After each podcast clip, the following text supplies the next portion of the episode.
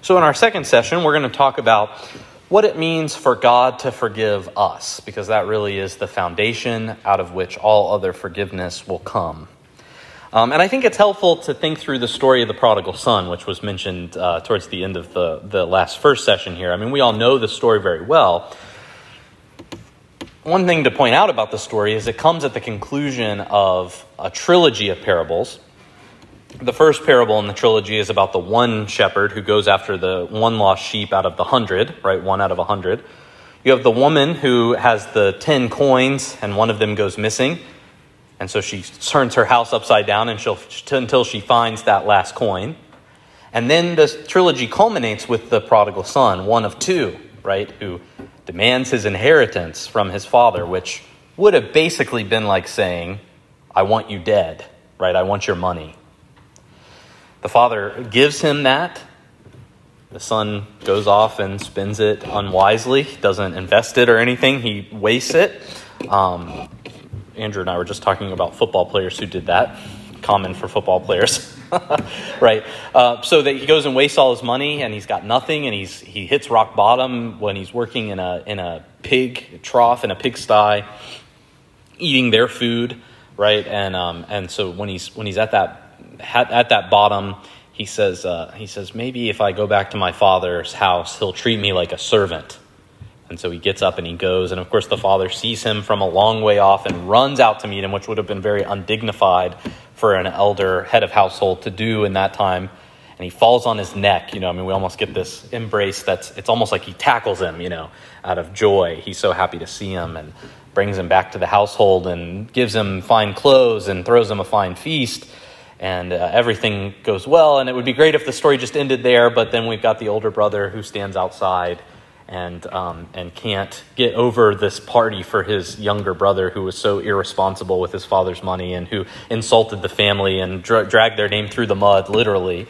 Um, and so, uh, so the father tries to bid him inside. Well, you have everything I have is yours. You've been here with me the whole time. You know, I, I, it's not. This isn't. It's not a trade-off. What's good for you is good for him, and vice versa. You know, it's kind of the, the attitude the father has, and, and we never know how the older brother responds. I think that's that's one of the genius of that parable. Is it kind of leaves your leaves it up to your imagination um, how it ends.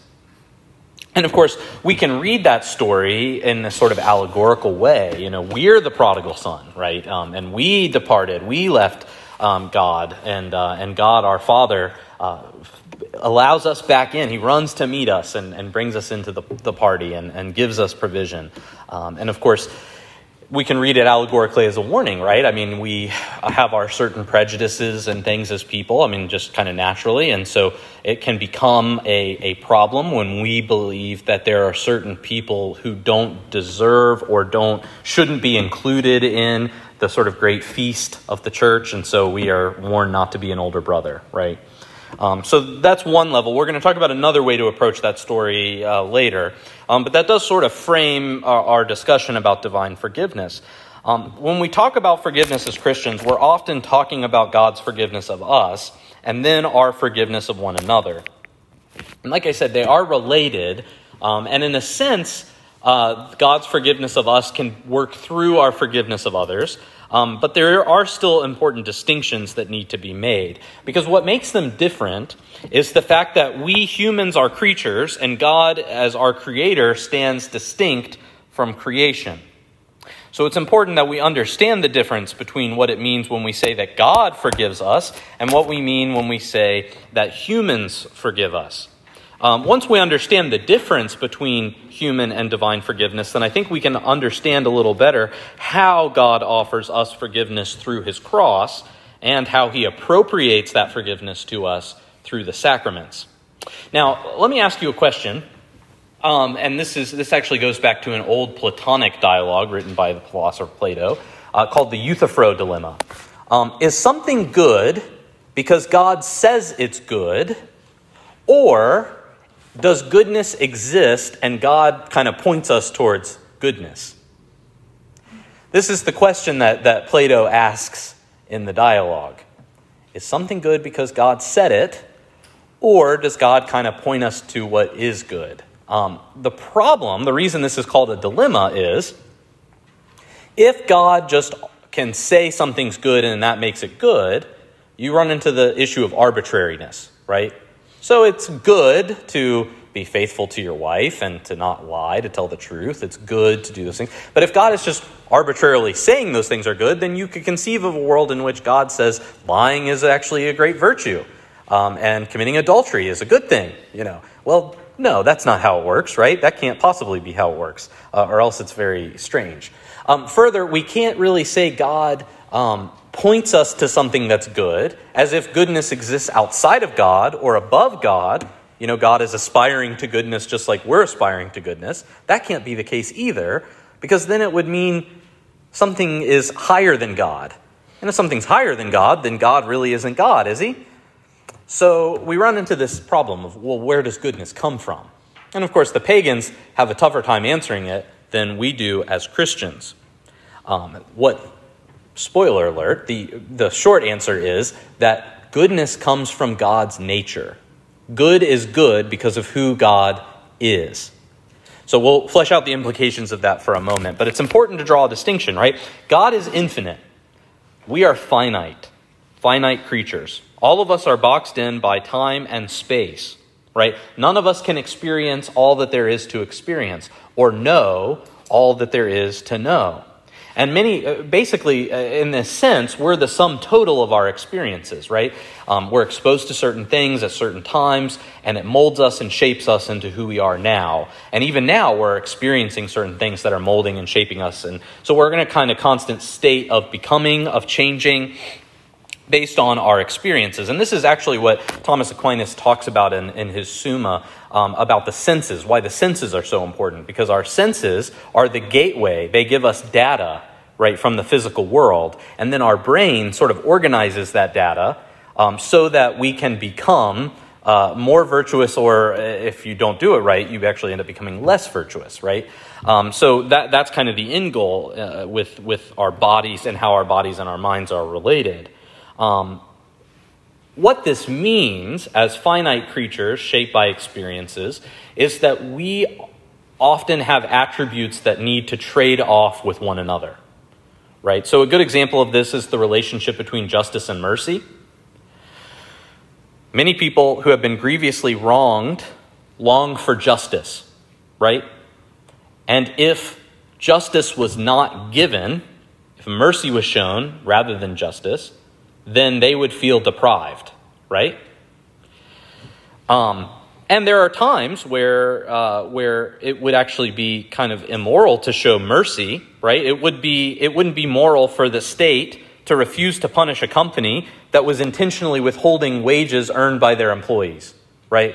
If we saw that happen, we would say, yeah, that company needs to be held responsible. They need to pay their workers, right? That's moral, it's just.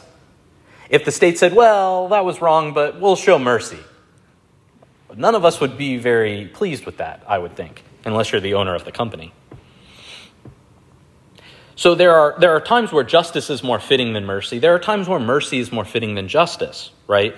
Um, you know, if I loan you a hundred bucks and we agree on a 2% interest rate per month, and the first month comes and you say, ah, I can't pay you. And so I say, okay, well, I'm going to charge you interest. Now you owe me $102, right?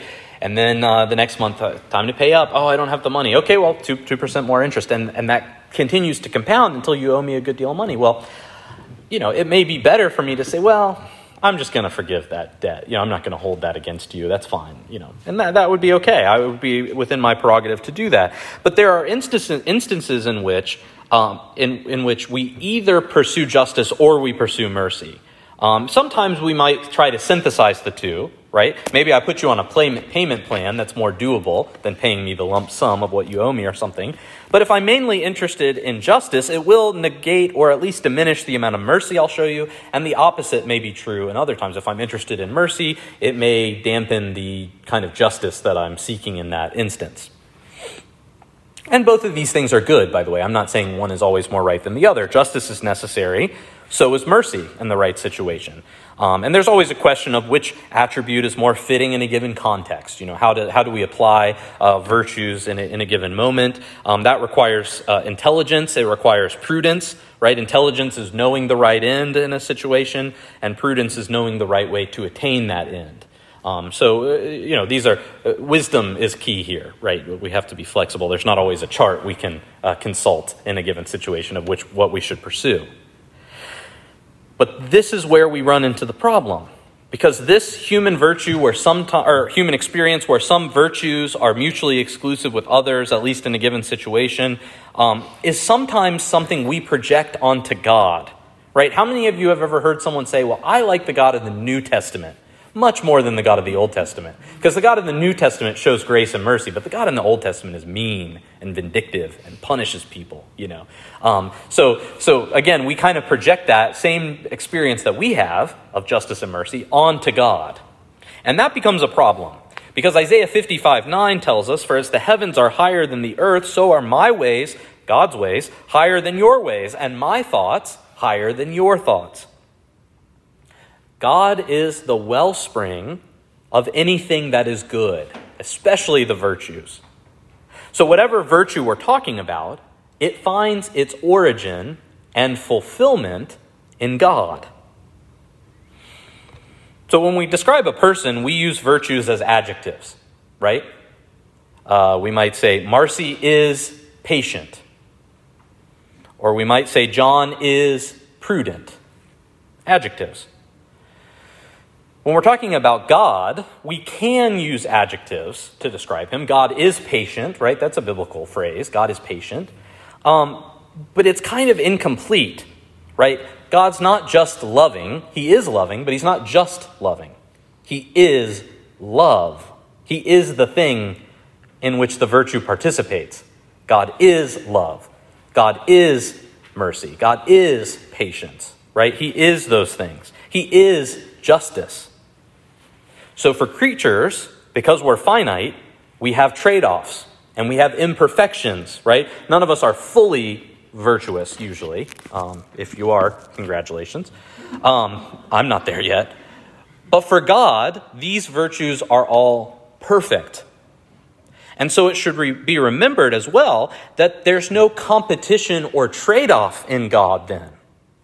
In other words, his love and his justice do not find themselves opposed like they do like they might be in human experience.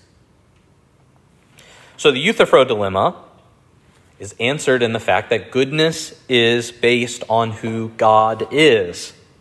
It's not an arbitrary declaration. It's not some standard outside of God that God is subordinate to. When God extends mercy, when God extends his forgiveness to us, it's not a trade off. His mercy is just, and his justice is merciful. So we can't think in terms of humans being, uh, we, we can't project our human experience onto God. That's the big key. That's called um, anthropomorphism. And it becomes idolatrous, right? Because we put God in a little human shaped box.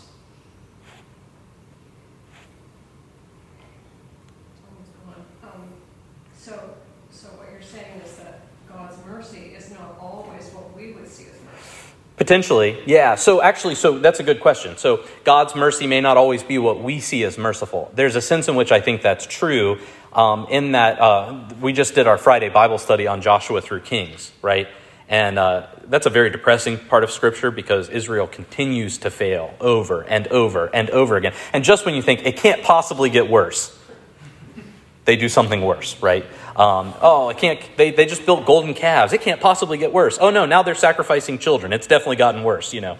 Um, and so we, we end with this 50 year reign of this, this horrible, evil, wicked king um, who puts idols up in the, in the temple, practices child sacrifice, right? And it's just, it gets so bad. And what happens at the end of, of Kings?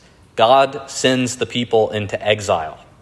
Now, if you're an Israelite living in that time and the Babylonians come and invade your country and they destroy your temple and they mistreat your wife and your children and they drag you off to another country and you have to live there as sort of servants, you know, eh, eh, that's how could that be good? How could that be merciful?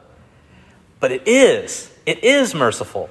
Uh, God's punishment, I would argue, is not uh, retributive but restorative.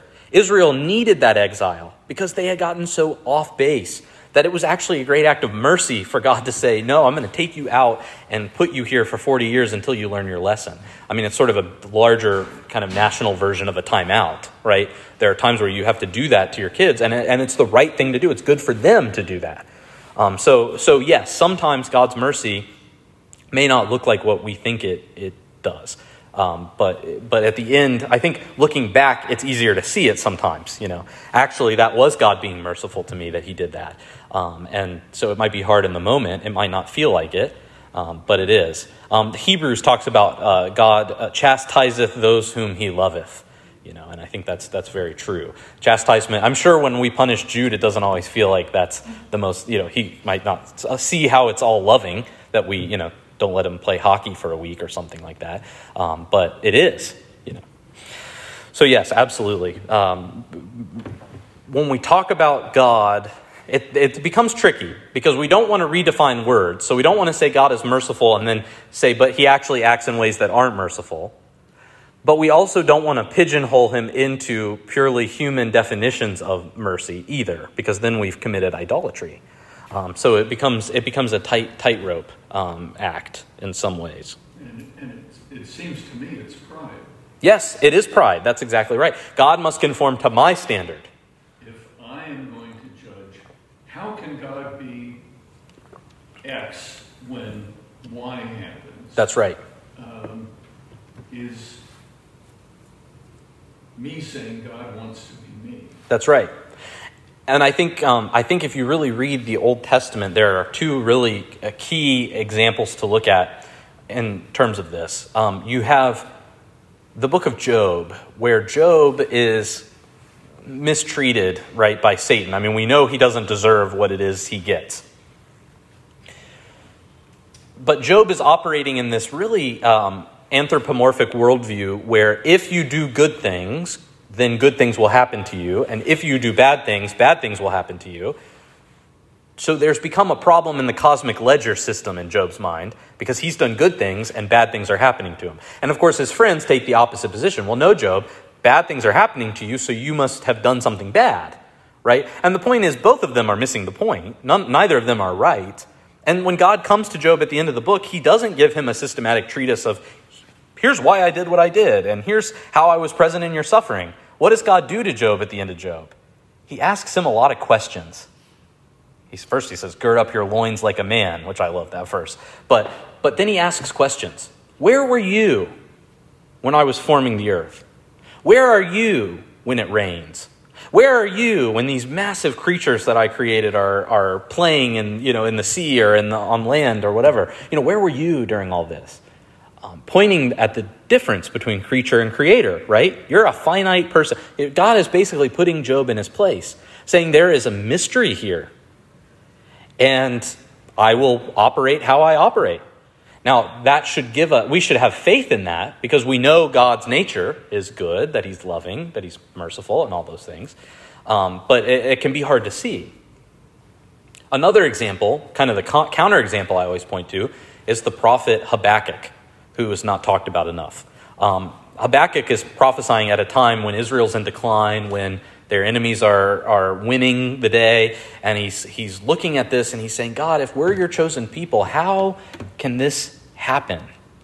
But unlike Job, who at times really sounds very accusatory towards God, Habakkuk ends his questioning with, a, with a beautiful statement that he's going to wait for an answer from God like a watchman waits on the wall leaving room for God to be God and him to be a creature, right? And understanding that, that yes, these questions are good to ask. I mean, read the Psalms. The psalmist is always wrestling with something and, and can even, you know, be very accusatory towards God. But that there is that room between us. And so the question is asked, and Habakkuk says, I'll wait for the answer, right? Um, and so I think that's a much healthier posture, you know, when, when something bad is happening. God, why is this happening? But I'll stand and wait like a watchman. I think that's faith. That's faith. So we know that God is love. We know that He's justice. We know that He is all the other virtues, right? Um, and we know that there is a problem. The problem we isolated in our first session these cycles of sin, this toxic environment that we're all born into, um, that virus that we all have that disposes us away from God. And so in the fourth century, there was a great little book. I mean, you could probably read it in a, in a day or two called On the Incarnation by St. Athanasius. Um, that, that book is actually why I'm Anglican um, because I had a friend of mine who said, You really need to read more church fathers. And I said, Oh, that's interesting. I'll, I'll do that. Um, this is when I was at Liberty. And so I went to a used bookstore, and there was On the Incarnation by St. Athanasius with a foreword by C.S. Lewis. And I knew who C.S. Lewis was, but I didn't know who Athanasius was. And I said, Oh, I'll buy that book. Um, it was only like three bucks, anyways. I read the foreword by C.S. Lewis, which was great. And then I read the book, and as I was reading it, I go, Man, this is so different than what I'm being taught at Liberty. Um, I love this. I want more of this. And so then we became Anglican. Um, but Athanasius was writing in the fourth century. And he, he wants to answer the question why did God become incarnate? And he uses a thought experiment. We actually read this book in our, our Friday Bible study at the end of last year after we finished uh, St. Matthew's Gospel. Um, but he uses this thing called the divine dilemma um, as a thought experiment to help us better contextualize the drama of redemption. So he begins by, by explaining that sin causes a kind of crisis because it meant that God's creation was slipping into a sort of nothingness, an emptiness. Uh, it was becoming isolated from its creator, right? We're on this trajectory away from God, kind of all together corporately.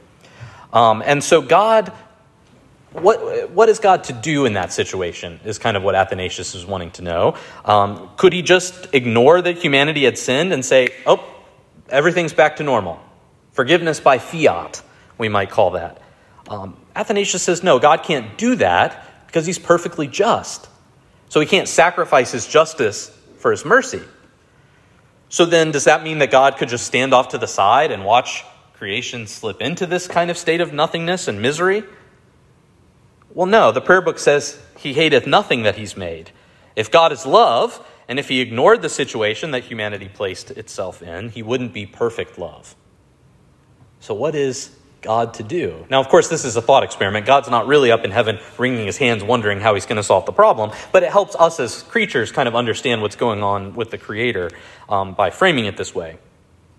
So, the answer as to how God solves the dilemma is the incarnation and the cross of Jesus Christ. Now, there are two gaps that separate us from God. There is what we might call a metaphysical gap, and there is what we might call a moral gap. Uh, the metaphysical gap refers to the inherent distance between creator and creature. Right? The inequality between these two things makes love and relationship very difficult, if not impossible. Um, it's a similar inequality that might exist between humans and animals, or, uh, um, or the author and a fictional character, for example. Um, there is a sense in which we might love an animal. Um, and, and like when we had our first dog before we had kids, we certainly thought, oh, this is like having a kid, right? And then we had kids, and we realized that's not the same. Um, or, or you know, someone who, who's spent time creating a fictional character might, in a sense, love that character, but the character's not real, right? I mean, they're not, they don't exist actually. Um, they're a sort of a derivative creation and therefore of a lower order uh, than the author. So there's not really a quality. I mean, you can't talk to your fictional character. You're really talking to yourself, right, when you do that. Um, you can't talk to your dog. Uh, they might be able to understand.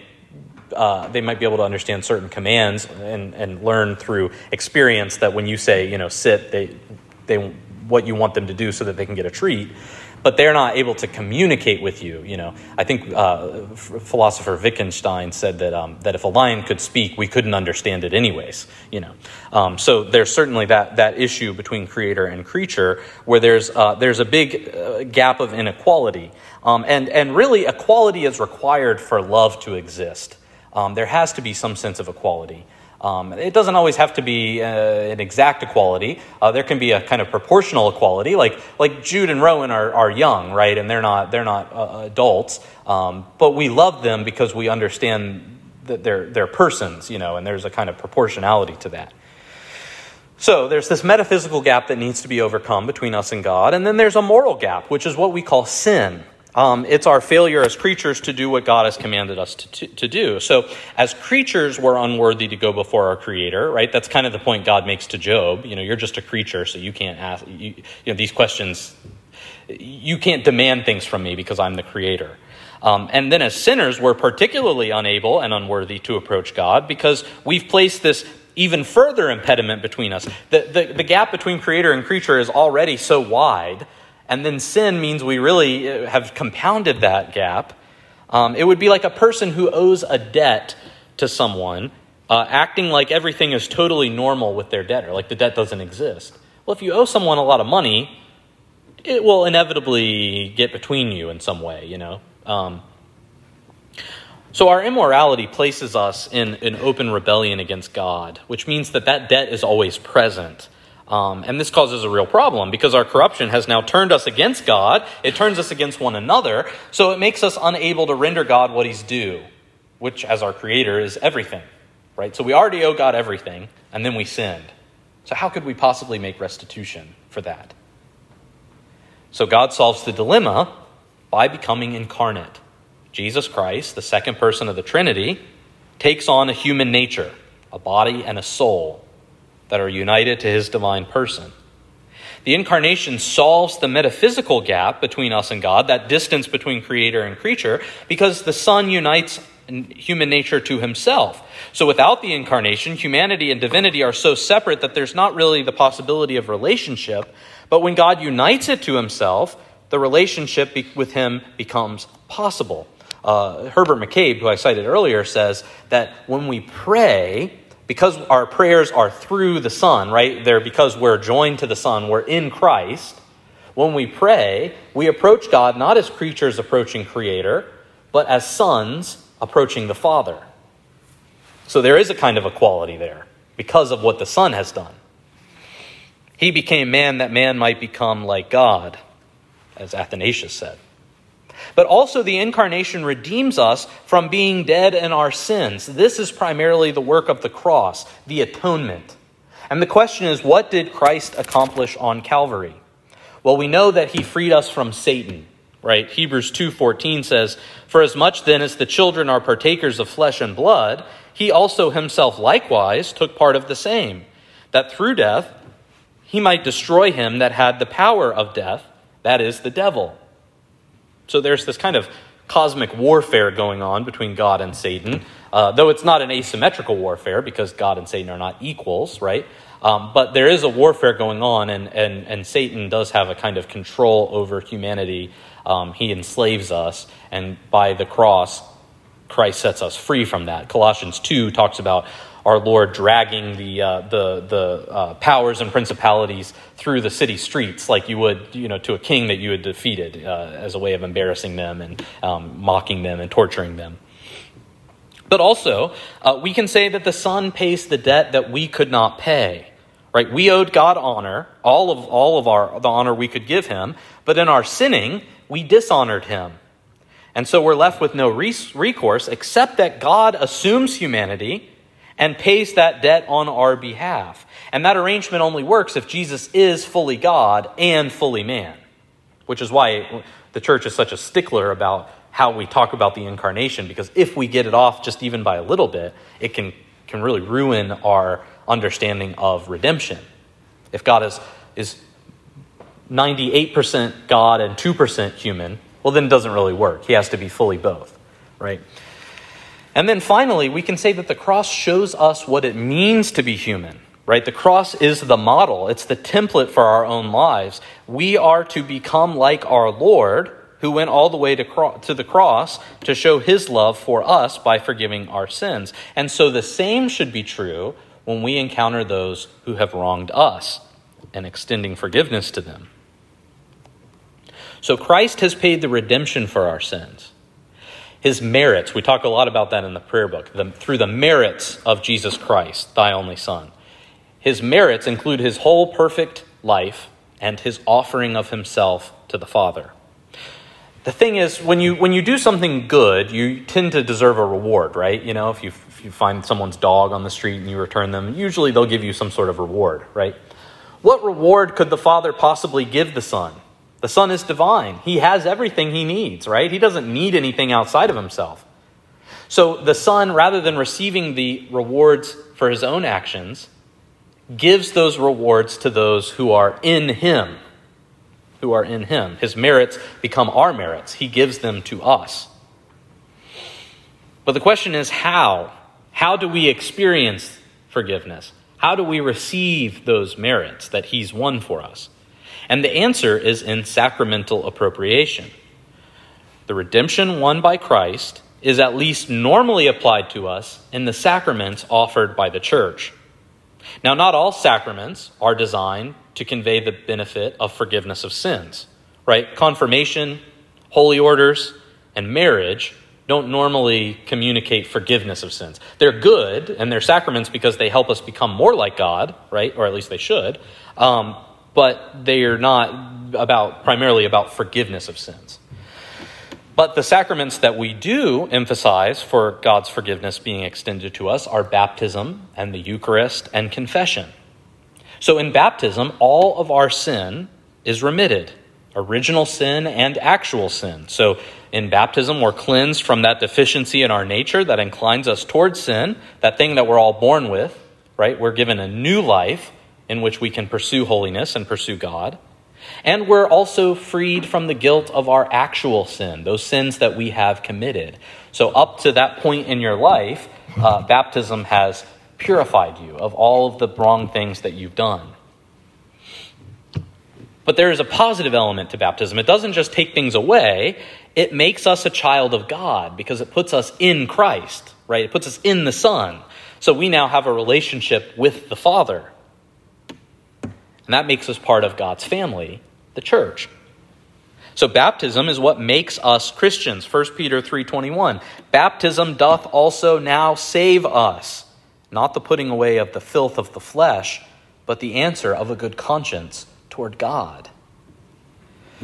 So it's important that we get baptized. There's also um, the sacrament of the Eucharist, um, which we should not, you know, if you read 1 Corinthians, St. Paul warns us against taking communion in the wrong manner. So if we're in a state of really serious sin, it's a good idea to refrain from the Eucharist rather than take it. However, there is a sense in which the Eucharist cleanses us of what we might call venial sins, um, which mean minor sins. Um, 1 John 5.20 mentions that there is a sin which leads to death. And by extension, that means there are sins that don't lead to death. Um, this doesn't mean that we should do them, um, it's still bad for us to do them, but there are some sins that are less serious than other sins. Um, and that's kind of intuitive, right? I mean, you know, it might be one thing if your kid reluctantly obeys you, right? That's not good, but it's really bad if they openly rebel against you, right? One of those is worse than the other. Um, now, you obviously you want a cheerful heart, right? But you might punish in different gradations, right? The open rebellion might get a really serious punishment, whereas the reluctant rebellion might get a more minor punishment. Um, not making your bed, right, is not the same as, you know, um, I don't know, stealing money from your parents, right? Um, so, so there is a distinction uh, between what we might call mortal and venial sin. And a helpful way to differentiate them is to say that a sin which leads to death is a serious sin done with full knowledge and full consent. Right? So, not, uh, uh there are times or situations in which you may not know the right thing to do, and you might say, Well, I'm going to do this and hopefully it's the right thing. You know, you're not maybe as culpable. Uh, further, it requires full consent. You know, you have to know what you're doing is wrong and choose it anyways. Um, so, like if you're drunk, you don't, you can't really fully consent to something. I mean, you shouldn't have gotten drunk, but um, but what you do in an altered state of mind is not the same as what you would do when you're not in an altered state of mind. So it's probably rare that people commit really, really serious mortal sin that leads to death, but it does happen. And when we've committed one of those things, then our soul may be in real trouble, and it would be better to avoid taking communion until we've dealt with it. But communion does, for us, uh, bring in the present the body and blood of Christ, right? So the sacrifice of Christ happened on Calvary. And the, prayer book and First John talks about that it's the one sacrifice for the propitiation of sins, which means that it, which juxtaposes it against the sacrifices in the Old Testament, right? Because the author of Hebrews talks about this. The problem with the Old Testament sacrifices is the priest has to do it again and again and again and again. And you wonder, well, if he's got to do it once a year, why not twice a year? Why not four times a year? You know, how much is enough? Well, the cross is enough. The cross is enough. And when we, but what we know is that the cross is also sort of an eternal moment in that in heaven, Christ is interceding for us. Now, when we think of intercession, we often think of just praying for someone. Oh, I'm interceding for you, you know, in my in my prayer closet, and it's kind of a, a sort of vague thing, you know. I'm I'm praying for you, and and it's nice, it's good. We should intercede for others. That's not exactly what we mean when we say Christ is interceding for us at the right hand of God. What we mean is that Christ is presenting his crucified and resurrected body to the Father for us. It's that, it's that insistence that the merits that he's won should be applied to us. Right? He's, uh, uh, he's eternally showing the Father his wounds for us. That's his intercession. And so when we celebrate the Mass, that sacrifice is not represented, it's not done again. Christ is not re sacrificed.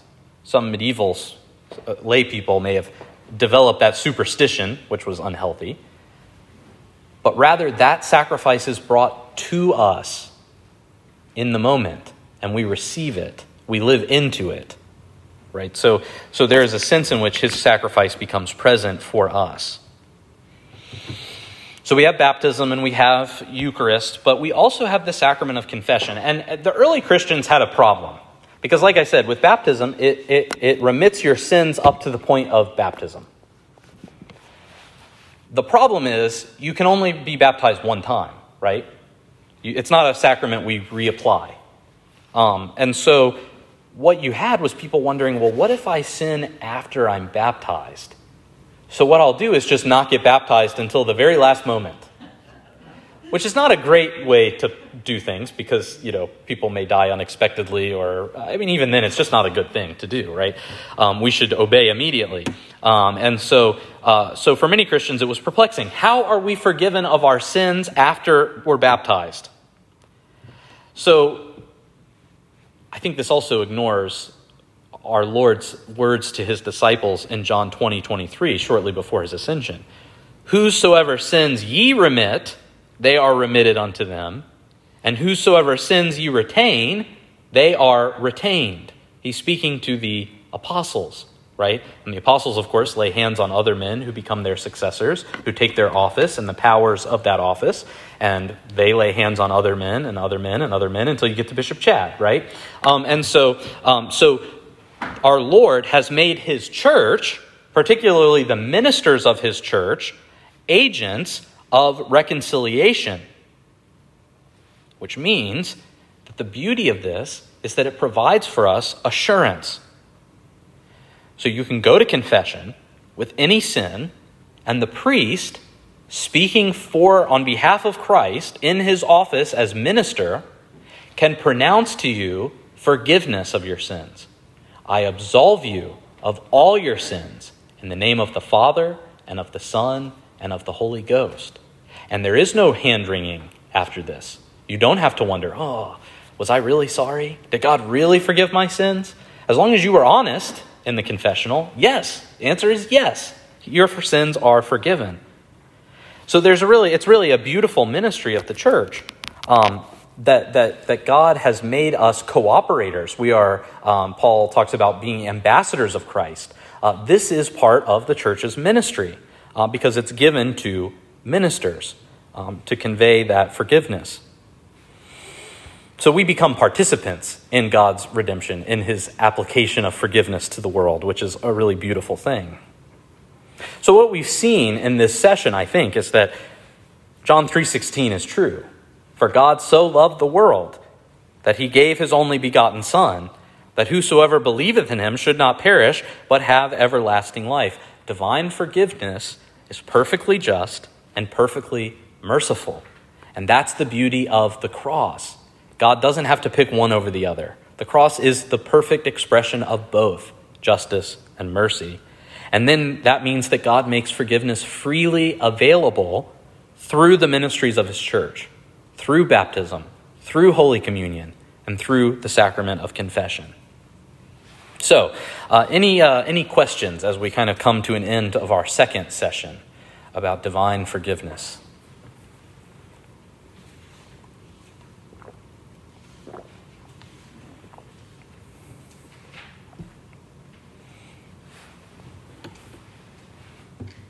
Nothing. No news is good news, I guess. Well, then let's maybe take another break, uh, maybe 10 minutes or so. Um, so maybe we can come back up about 5 till uh, 11, and uh, we'll talk about what it means for us to forgive others in light of the forgiveness that we have received.